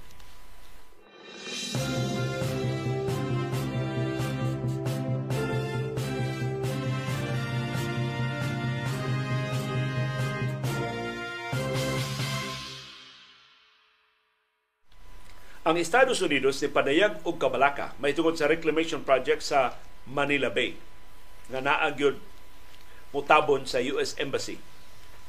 Ilabi na sa kalambigitan sa usa ka construction company sa China nga gi-blacklist sa Washington sa Estados Unidos sa tuig. Matod sa US government, doon ni potential negative long-term o irreversible impact sa environment. Mao na pasangil sa Estados Unidos madaot ang kalikupan kung i-reclaim ang Manila Bay. But we are also concerned, I think mao ni labing importanteng rason sa Estados Unidos, that the project have ties to the China Communications Construction Company which had been added to the US Department of Commerce entity list for its role in helping the Chinese military construct and militarize artificial islands in the South China Sea. So unay rason nga nung gi-blacklist ni sa Estados Unidos ang labing usas labing dako higante nga construction company sa Estados Unidos ang China Communications Construction Company. 4Cs, CCCC sa China. Kay maudin ng tukod sa mga artificial islands diya sa West Philippine Sea. Kang hila ni ang Estados Unidos ni blacklist niya kitas Pilipinas nga mo gikawatan sa itong nasudong teritoryo atong gipatrabaho sa Manila Bay kining maong construction company pero di ta mahimong ang nanghatag pagtugot ani si kanhi Presidente Rodrigo Duterte. Kanang tanang reclamation projects sa Manila Bay aprobado atol sa Duterte administration. Kining maong kompanya gitumbok sab sa World Bank o sa Asian Development Bank nga nahilambigit sa fraudulent business practices. So gawas nga nagtukod siyang artificial islands diya sa West Philippine Sea, doon na siya mga transaksyon nga kadudahan nag iyang binuangan. Kining lapad kayo mga reclamation projects diha sa Manila Bay, tukuran unya ni og mga luxury hotels, mga casinos, mga restaurants, shopping centers ug high-end residential buildings. Ang tuyo sa Duterte administration nganong gitugutan kanang reclamation projects sa Manila Bay aron mahimo ng laing Las Vegas mahimo ng laing Macau. So ano di ang tanang sugalan? Ang Philippine Reclamation Authority PRA niingon ang kompanya sa China nga ilang gikontrata para sa proyekto nakapasar sa tanang standards sa mga government agencies nag sa dihang gitugutan sila pag-operate din sa Pilipinas sukad sa administrasyon ni kanhi presidente Rodrigo Duterte. Apparently not. Kung gitarong ni sa pagsubli, kung gikonsulta ninyo ang Department of Foreign Affairs, masita unta mo sa DFA na gi-blacklist na sa Estados Unidos. Kunya ang atraso nila, patok na to. Wala sila makasa dito sa Estados Unidos. Ang ilang atraso, ilang gi kawat ang atong nasudnong teritoryo. Gihimuan nilang artificial islands ang atong West Philippine Sea o ilang gibutangan o mga military installations nga nung gitugutan na por Diyos, por santo sa Philippine Reclamation Authority. Kung tungod aning objection sa Estados Unidos, ang PRA makigtagbo sa DFA aron ma-brief sila. Kada kog atraso ani maong kontraktor. Gihimo ning kahimanan sa China pagkawat sa itong nasunong teritoryo unya inyo patukuron og reclamation project diri sa Manila Bay ang mga opisyal sa siyudad sa Manila ipatawag sa nganong gihatagan man pagtugot. So si Mayor Isko Moreno si kanhi Mayor Isko Moreno sa Manila mo ini hatag og pagtugot. Ani mao mga reclamation projects. So ang damgo ni Isko magka al alyansa sila ni kanhi presidente Rodrigo Duterte na tinuod. Si Duterte maoy nitugot si Isko Moreno mo ni permas tanang papel. Anang reclamation project na naglambigit sa gi-blacklist nga kontraktor sa China awat sa itong West Philippine Sea. Paita. Ano trabahoan? Natungod aning objection sa Estados Unidos ni Enter the Dragon ang Department of Environment and Natural Resources DNR. Ambot ganong gitugutan ni DNR sa Duterte administration pero ang bagong DNR maghimo sila og ilang kaugalingon nga pakisusi. Ilang pus, ilang susihon unsay epekto ani sa Big One kanang gipangadaman nga kusog kaing linog diha sa Metro Manila manukad sa Mari, Marikina tungod kay naa diha ang duol kay diha ang fault line sa linog mato ni Environment Secretary Antonia Yolo Loisaga ila sang susihon ang sea level rise. Kung sa epekto ani sa pagdako sa dagat sa Manila Bay kung i-reclaim na kanang lugar. Naghimo ang DNR og cumulative impact assessment sa reclamation projects aron sa pag susi sa epekto sa mga reclamation projects ngadto sa Manila Bay. Ang permiso sa mga proyekto na kompleto atong 2019, 2020 ug 2021 atol sa Duterte administration. Bana-bana, lima kalibo ka ektarya sa Manila Bay ang himuan sa 13 ka mga reclamation projects nga naaprubahan sa Duterte administration. Kabihaw. Wa, wa sa banganga. 13 ka reclamation projects kinatibuk ang 5,000 hectares nga bagong yuta ang iabuno diha sa karagatan sa siyudad sa Manila, sa Manila Bay. Sus, kakuyaw. Ana mao mga proyekto. Unya, ang US Embassy, murag ang ilang mong prestige, ang ilang honor, mo na hilabigit ini.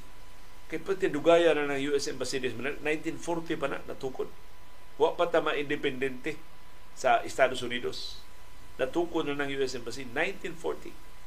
Kaya sa usa lang kapamilok tabunan og simentado ang building tabunan bation pag ay building China magatubang sa US Embassy imbis nindot kay Manila Bay nga ila makita ano ana mga konkrito ng buildings China mo ila malilian gikan sa mga bintana sa US Embassy.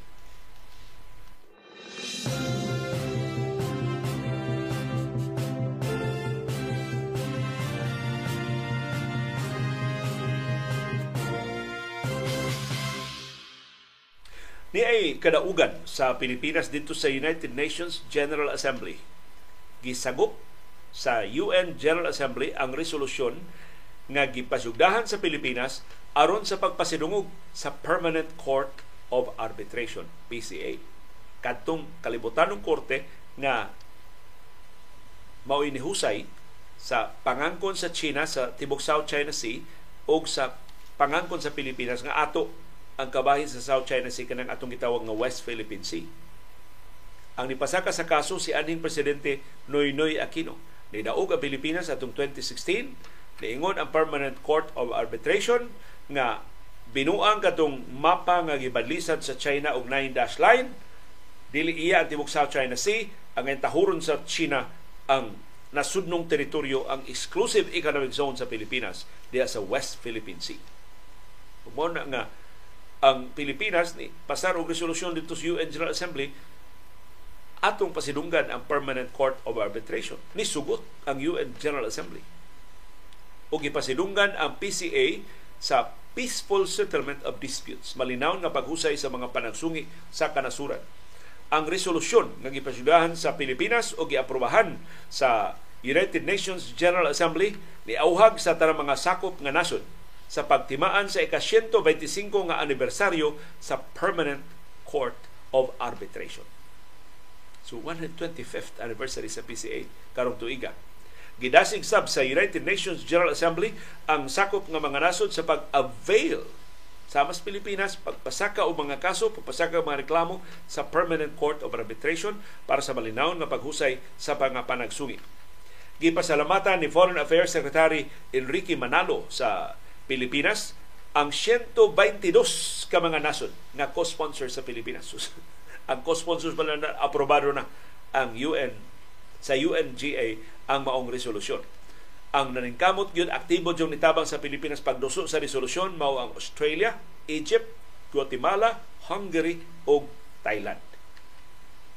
So mato ni Manalo, nakitaan sa mga nasod nga sakop sa United Nations General Assembly ang merito sa pagpatigbabaw sa rule of international law pinagi sa mekanismo sa Permanent Court of Arbitration. Ang PCA usa ka intergovernmental organization nga nagbase sa The Hague sa Netherlands naghatag ni og paagi nga mahusay ang mga panagsungi sa international community. Gitukod ni pinagi og tratado atong 1899 uban sa 122 ka mga nasod. Ang Philippine Ambassador nga si J. Eduardo Malaya mao'y presidente sa Permanent Court of Arbitration Administrative Council. So, kinsa ingon nga di paminawon ang Pilipinas sa United Nations General Assembly. Karon kadaugan sa Pilipinas di sa UNGA si Senador Alan Peter Cayetano matrito di ingon nga ay di tawa to sa UNGA di, di ta paminawon diha. Gipaminaw. Maybe panahon ni Cayetano man klaro yung lideratos Department of Foreign Affairs wa siya paminawa pero karon ngilngig manis manalo diha man gini mag mulambo ang iyang career sa Department of Foreign Affairs so nidaog ang resolusyon sa Pilipinas pagpasidungog sa Permanent Court of Arbitration. Dako ding tamparos sa China nga ni salikway sa PCA nga way kapuslan.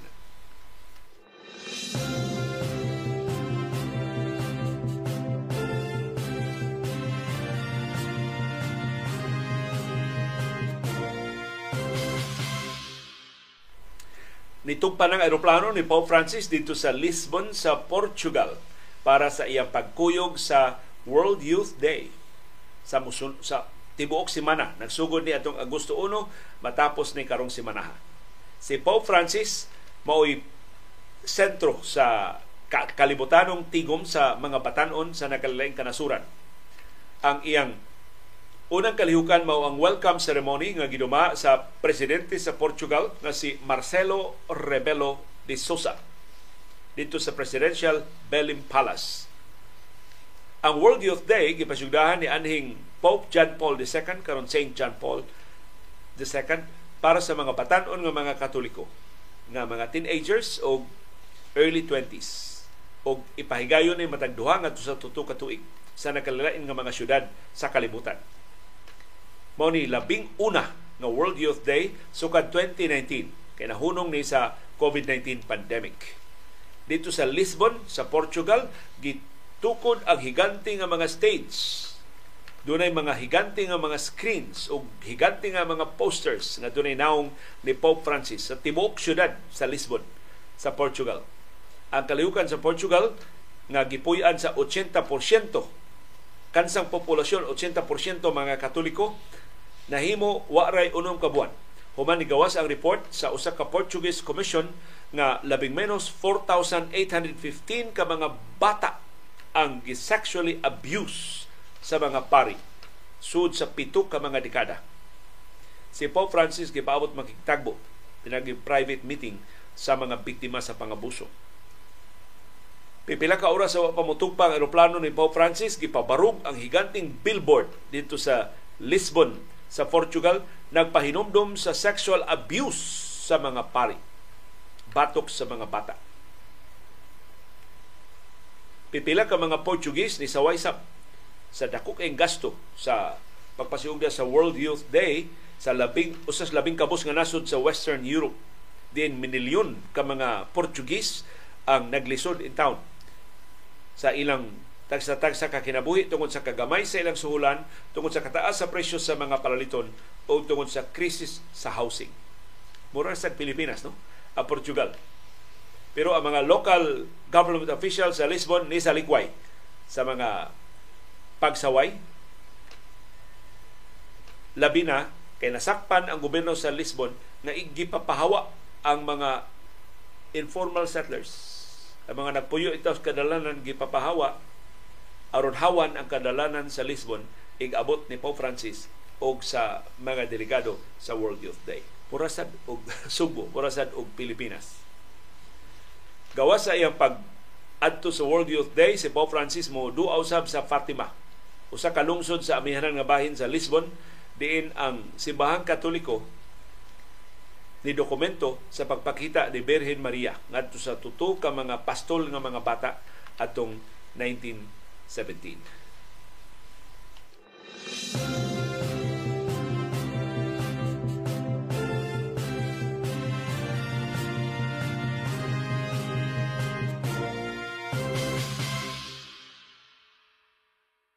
sa basketball. Nangisog ang Cebu Schools Athletic Foundation Incorporated si SAFI. Gisuspenso og usa ka tuig ang head coach sa Cebu Institute of Technology University CITU Wildcats nga si Edsel Valiena. Gipasangilan si Valiena nakalapas sa mga lagda sa Sisafi sa ikatutong sunod-sunod nga higayon. Ang desisyon na himo human sa investigasyon nga gihimo sa Sisafi Ad Hoc Committee gipanguluhan ni Attorney Boyet Velez o gipang giapilan sa Vice Chairman nga si Attorney Marvin Pon Panarias. Ilang gisusi ang sinumbagay itong karambulan na hitabo sa mga magdudua sa CITU Wildcats o sa University of Cebu Webmasters atong April 24, 2023. Ito ni aging buwan, ni buwas Abril na niulbo dito sa mga albual. Diin ang mga coaches o ang mga magdudua nagkasinumbagay. Apil ang sinumbagay ang mga coaches. Nakaplagan sa investigasyon nga ubos sa lagda sa si Safi ikatulo na to nga atraso sa head coach sa CITU. O ang third offense, one year suspension na ang silot. Si Valiena, unang nahilambigit og insidente nga naka pasuko sa Sisafi atong June 9, 2019 atul sa duwa sa Sisafi tali sa CITU o sa University of the Visayas Green Lancers. Mo first incident ikaduhang insidente atong October 15, 2022, last year. Si Valiana gipasangilan nga nakahimo siyang second offense sa diyang iyang gihagit og sinumbagay ang head coach sa University of San Jose Recoletos nga si Edito Salakot human sa ilang init kay duwa tungod adto gisuspenso siya og duha ka duwa og dayon kadtong insidente sa Moalboal atong Abril 24, 2023 mao nay ikatulo nga atraso ni Valiana. Mao ning usa ka tuig ang suspenso gibamtang sa si Safi batok niya. Gawas ni Valiana gisuspenso sab og duha ka duwa o gimultahan og tag 10,000 pesos kada usa og muhimog upat ka oras nga community service ang mga CITU players nga silang Edward Clarete Jr., Key Suwano ug John Edward Habonete og ang magdudua sa UC nga silang Joseph Arth Nalos o si Mark John Ekal. Kining mao mga magdudua mo masuspenso atol sa unang duha ka duwa sa ilang mga teams inig-abli sa season 23. Kini community service kinsa may mo supervisor ini? Ang barangay, ang mga pulis o ang sisafi? Or tahasan sa sisafi ang mga eskwelahan ining mao mga magdudua nga mao mo supervisor sa ilang pag render og community service. Naapil sab sa silot ang partner ni Baliana o ang igsuon ni Nalos. Silang duha dili makadua dili makatanaw sa live games sa playing venue sa Sisapi season 2023. So mura giban sila sa tanang mga venues sa mga duwa sa sunod nga season sa. Music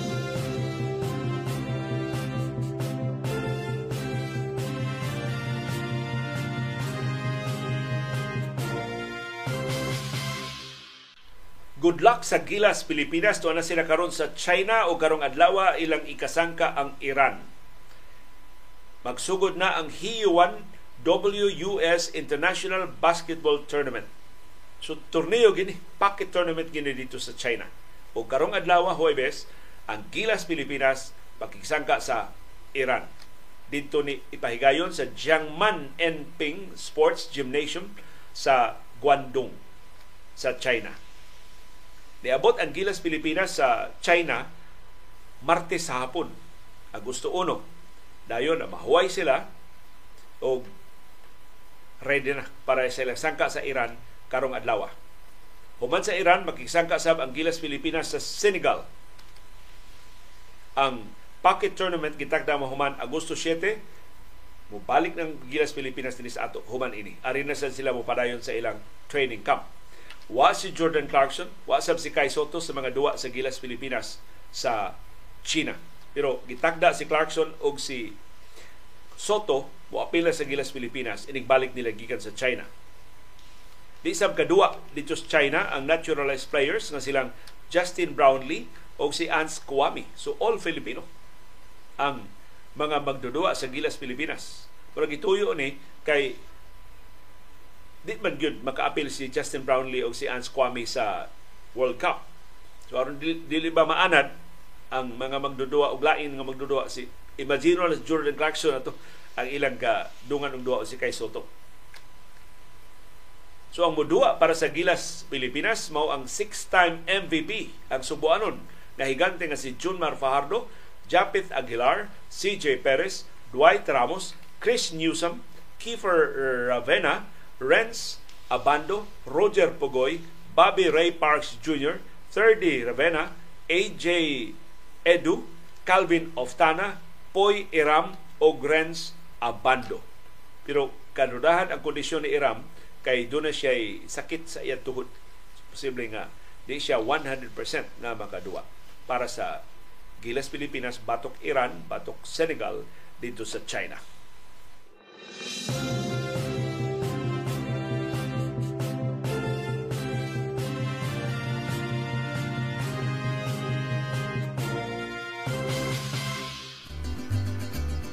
Daghang salamat sa aktibo nga pag-apil o pagsuporta sa ato mga programa. Aniya ang atong viewers views.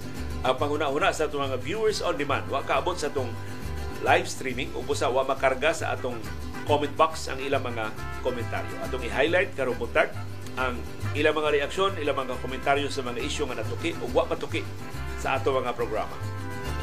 Daghang salamat ni Ma'am Cynthia Abilanosa, sustituta Ma'am Cynthia pagmata nako ang imo dayong uh, tabang mo ako nadawat 200 pesos pinagi sa GCash. Daghang salamat ni Ma'am Cynthia Abilanosa. Daghang salamat sab ni Sir Artemio Dalanon, 100 pesos sa pinagi sa GCash. Iyang gihatag natin. Daghang salamat Sir Artemio Dalanon. O si Cesar Ibanez, dito siya sa Seaside City, sa SM. Dito na siya sa Seaside, alas 11 pa lang, gahapon sa buntag pag-claim sa iyang car plate pero ang schedule day ko sa mag-claim, alas 2 sa hapon hangtod alas 6.30 sa gabi. I was the 10th in the line. None from the first 10 got their plates. Unsa? Unsa na, Mr. Ibanez, wapay kaya na kung nanay website na makita ninyo ang availability sa mga license plates. Nya, multahan ta nila unya kita mabaw og ana nila wala tay compensation. Tayo ni Tagalan Transportation Office kitay mauwahi ilatang multahan o sila mauwahi klaro serbisyo wala tayo mahimo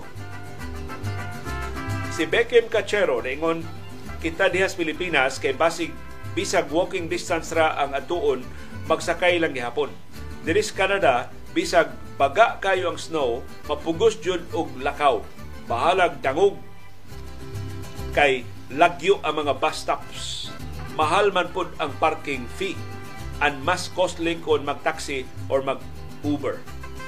Bitaw, dinis ato, no, kanang bus stop malayo. Protesta rita, bus stop, kailan narasamo, narasamo tungod. Kina, kina butang ang pedestrian lane, bisag highway. Butang ang pedestrian lane. Muna, muna abilidad sa atong lagdas trapiko. Yung mga politiko ba naghimos lagdas trapiko, mga butante man ang mo demanda, give in sa mga butante. Ningon sab si Beckham Cachero mahitungod ni sa Gilas Pilipinas para ni Kai Soto when skills and talent stop bringing you any farther, hard work will. Wa jud ka si Kai nga tanang mga basketball greats gikan ni Wilt Chamberlain, ngadto ni Bill Russell, ngadto ni Magic Johnson, ngadto ni Larry Bird, ngadto ni Kobe Bryant, ngadto ni Stephen Curry, ngadto ni LeBron James. There's always one common denominator amongst the greats. It is hard work and that you never make a waste out of any opportunity given. Doon pa magilali si yung musgutan ni Beckham si Michael Jordan. Talagang niya. Ang usa sa mga nindot kayong obserbasyon akong nabasahan. Pagkumparar ni Michael Jordan ug ni LeBron James. No, kay karon doon na may mga fans ni LeBron James na tawag niya nga GOAT o greatest of all time. Ingon nila talent-wise mas talent mas talentado mas mas giling yung talent si LeBron James kay ni Michael Jordan. Hindi mo si LeBron James pasa. Although di siya sama killer instinct ni Michael Jordan mo bitahan ni Michael Jordan niya plus unom ang kampeonato ni Michael Jordan uh, upat pa matiyali kang LeBron James Pero mato ni Tony Parker, ang biggest difference yun between Michael Jordan and LeBron James. Sa panahon ni LeBron, daghan kinihagit niya. Kevin Durant, Stephen Curry. Sa panahon ni Michael Jordan, daghan siya nihagit niya, pero wa kay dito mo. Wa kay nakadaog batok ni Michael Jordan. Charles Barkley, Patrick Ewing, si Gary Payton, Carl Malone, John Stockton, Dahang ang mga bantugang mga magdudua ni Hagit ni Michael Jordan, Reggie Miller. Pero wagin sila kadaog. Batok ni Michael Jordan. So, mao ko na kalainan. Ang dominance ni Michael Jordan atol siyang panahon was complete. Kasi tahawngan kita na. Kang LeBron James, bisan siya superior nga skills, nalutsan siya. In fact, napildi siya ni Stephen Curry. Sa magsangka sa Cleveland Cavaliers ug sa Golden State Warriors. Si Nem sa Seda, feedback na ni sa atong nag-usab-usab na nga schedule. Para nako okay raman if kausa na lang ka sa usa ka adlaw. However, basin ma-affected ang monetization sa imong YouTube channel. Mas dako og ikatabang sa imong programa if kaduha ka sa usa ka adlaw mag-live para dako sa imong monetization. Sa ako sab kung paapilo, papilion ko between the two time slots ari ko sa panahom sa kilom-kilom kay maka-timing gyud ko na siya live. Kay mahuma na itaw na trabaho ni Nem sa Seda sa panahom sa kilom-kilom labi na karon no alas 7:50 sa buntag so I'm sure kamong uban diha ni biya na og kay padung na sa inyong mga trabahoan. Nahunong na og paminaw padung sa inyong mga trabahoan uh, ako sa ako nang sugutan nem sa imong input ha kay laing na input mahitungod sa itong programa gikan ni Nonoy okay raman sab kon i-maintain na lang ang baruganan kada alas 6 sa buntag. Kay mas kompleto dunay weather update, dunay COVID-19 cases update ug uban pang balita nga dunay relevant sa tagsa-tagsa nato kakahintang sa paginabuhi. Mas komprehensibo hinuon kung ikarga na lang ang tanan sa baruganan. Managlahi ang ila. Si Nem Sera gustong panahom, si Nunoy gustong uh, baruganan. Makapahinumdum ni nako nga kuan kining kadto amahan og anak na nag nagguyod ba og kabaw? Unya naka na sila nalabyan nga tapok sa mga tao pagtanos mo to buha ka ng papa o anak ko. Na sila kabaw niya naglakaw sila diba ilarang giguyon Nanakay na sila. So, ikaw na ba nanak? Manakay tanak, isaway man tanak, na nagbuhay mo mo tabuang, iguyon na itong kabaw, isakyan lang kabaw, susunod nga tapok mga tao niyo. Salbahisa ng amahan ng anak, kaluis kabaw ilang isakyan, usaraw tayo mo sakayan na nila, uy, kabugatan na lang ha? Pagkamusunahan, inguno sa amahan nak, naog ko nak, ikaw na sa kabaw nak, kay, saway man ta, nakitang duha na nakay, Kanawag nga man, ang anak lang sa kay Kabaw. Nagkalabay na sila sila lang tapok sa mga tao. Ningon na sa mga tao, uh, kaway batasan bata. Ah, mo na ni guro og sa kay gipalakaw iyang amahan. Kung ningon ng anak tay, ikay sa kay tay, gisaway mong kuting, mo ko'y batasan tay, ako na lilakaw tay. Ikaw lang sa kay Kabaw. Isakay ang amahan sa Kabaw. Pag abot sa sunod nga tapok, Ingon sa tao, Kaway batasang amahana ha. Moren ni guru sakay. Ang bata intaon gipalakaw. Wa na jud kasabot ang anak o amahan. Moto sa sunod nga tapos mga tao ila nakitaan, ang amahan o anak gilukdo na nila ang kabaw. Hinaot nila na mahitabo sa itong programa. Nga, di gyud ta kapli sa tanan. Nung di man gyud mahimo mapa, amo among matubag at tanan ninyong panginahanglan ini maong uh, programa. Pero hindi na lang ang akong i-commit ninyo. Ang akong availability, kung say labing maayo nga oras, uh, kung dili ko pwede sa duha ka programa kay unfair man gud na doon natin schedule eh, di na ito matuman tungkol sa itong mga lakaw no? so akong tanaw ng akong kinabuhi sa akong availability o niya ang content. Tanaw na to ang content. Kay di ko gusto nga parihara ang format sa baruganan o sa panahon sa kilo-kilo. So ngita taglaing uh, format sa sa panahon sa kilom-kilom aron na dili pa sa mo pulan ba although wa man ta mag-usab-usab diri wa man ta magbalik-balik sa ato mga issue ang labing bago man yung mga balita mo itong iskutan pero kusbo na to ang format. Ano mo tultol mo? Gusto mo ng formatas panahon, panahon mo inyong tultulon. Gusto mo sa format sa baruganan, baruganan o inyong uh, tultulon. Kay di mahimo nga pareha o format ano ang ka programa. Sa sa monetization, sa aspeto sa monetization ni NEMS sa tinuod na NEMS, kung usan na itong programa, katunga na lang sab ang atong uh, monetization no kay uh, ang mga advertisements malimitado naman pero NEMS, og monetization lang ang tuyo ining atong programa. Ako na taning giputol ang Facebook. Wa man monetization ng Facebook. Plus, ako nakita na hibaw-an gikan sa mga content creators ang bisan pag ma-monetize sa Facebook, gamay kayo. Gamay ra kayo ang ads na ma-play diya sa Facebook. Ang YouTube yun mo mas nako. So kung kwarta lang itong tuyo din eh, mag-YouTube na lang ko. Di pa ko mahasol. Ya, di pa mag-problema ang akong bandwidth. Pero ang ako tuyo din eh, ma maabot na to ang mas daghan. Daghan bitaw ningon, nganong imo pa man i-upload sa Spotify liwa man kay monetization diya sa Spotify. Kay doon naman say magmutultol na to sa Spotify. In fact, doon ay mga programa nga malangay kung upload sa Spotify kay doon ang lakaw ni Iris. Naaday maningil liwa lagi itong latest na mo edition sa Spotify. Nakatang mi. So, i-upload na ko kaya ang Of course, ang kinahanglan monetization pero ang mas importante para nako na maabot ang mas daghang mga tao ining atong programa. So, say labing sayo nga paagi nga makapaminaw sila sa atong programa, ma Facebook man, ma YouTube man, ma Spotify man, ma Apple Podcast man, ma Google Podcast man, ma Amazon Music Podcast man, ato na sudlan sa pag-provide sa atong distribution sa atong content. Iawat na lang, kung sila makatultul karon, makatultul, makatultul sila ugma. Or maybe ang umabot na itong mga kaliwatan, mingon na, bisaya nga programa ni ito. Dagan kay dagan kay samok sa luyo na sa among kaugaling mga pinulungan. Mo na mo na ato, mo na mo na labing importante na kutuyo din ang atong uh, programa. So daghang kay salamat sa inyong pagsabot ug sa inyong pagsuporta. Si Saldi Tonyakaw ni ingon Deris Mandawi, tag 15 pesos pod ang pliti sa mga tricycle. Sobrang mao na din minimum sa tanan ron nga mga uh, tricycle sa sa sa kaduol mao na ni minimum mapitihan pero unfair mo ni para sa mga pasahero kay mo kuno plitihan atol sa pandemya. Nakatunga pa sa kapasidad ang mapasakay karon 100% naman over mangani sa kapasidad ang uban nga mga sakyanan pasahero nganong mao manggihapon ang plitihan sa mga sakyanan Munay ang ayang ipasabot sa ato mga local government units.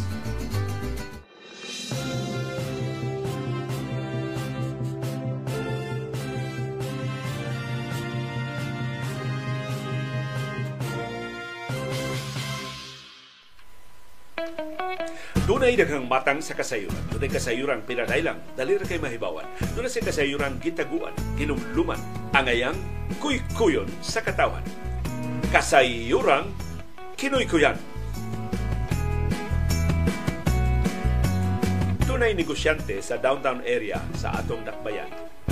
Nagdungog na gito sa iyang mga kauban na sa mga transaksyon na iyang sudlan. Mamintaha gid siya sa uban. Doon siya kontrata nga pirmahan. Iyag yung kutikutihon ang mga provisyon aron mugamay ang iyang bayranan. Aron makabintaha ba siya sa iyang mga kauban. Aron nga magkaginansya siya sa bisan unsa nga mga kasabutan.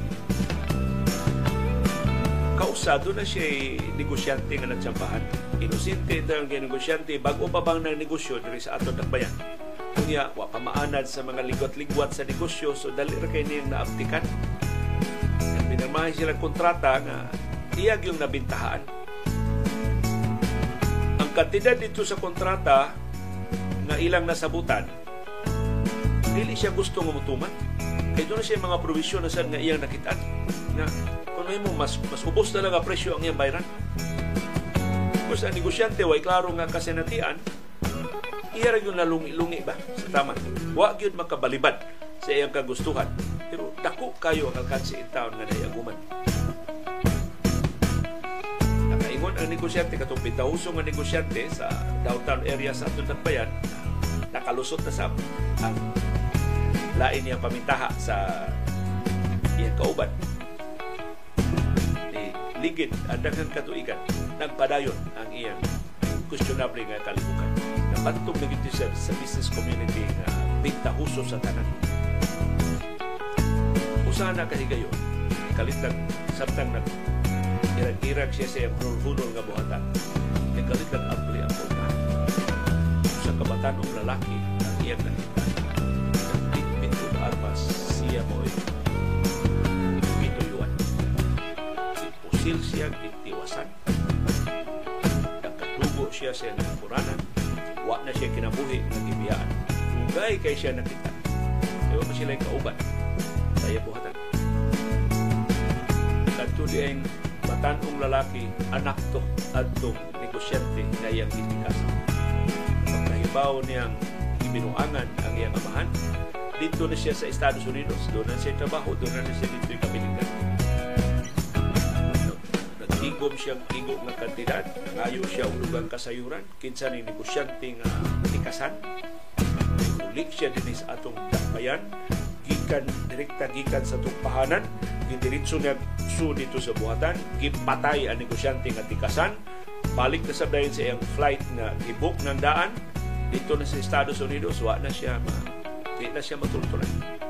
Ug tungod sa kadaghan sa biktima atong mao negosyante nga tikasan may ganahan nga testify.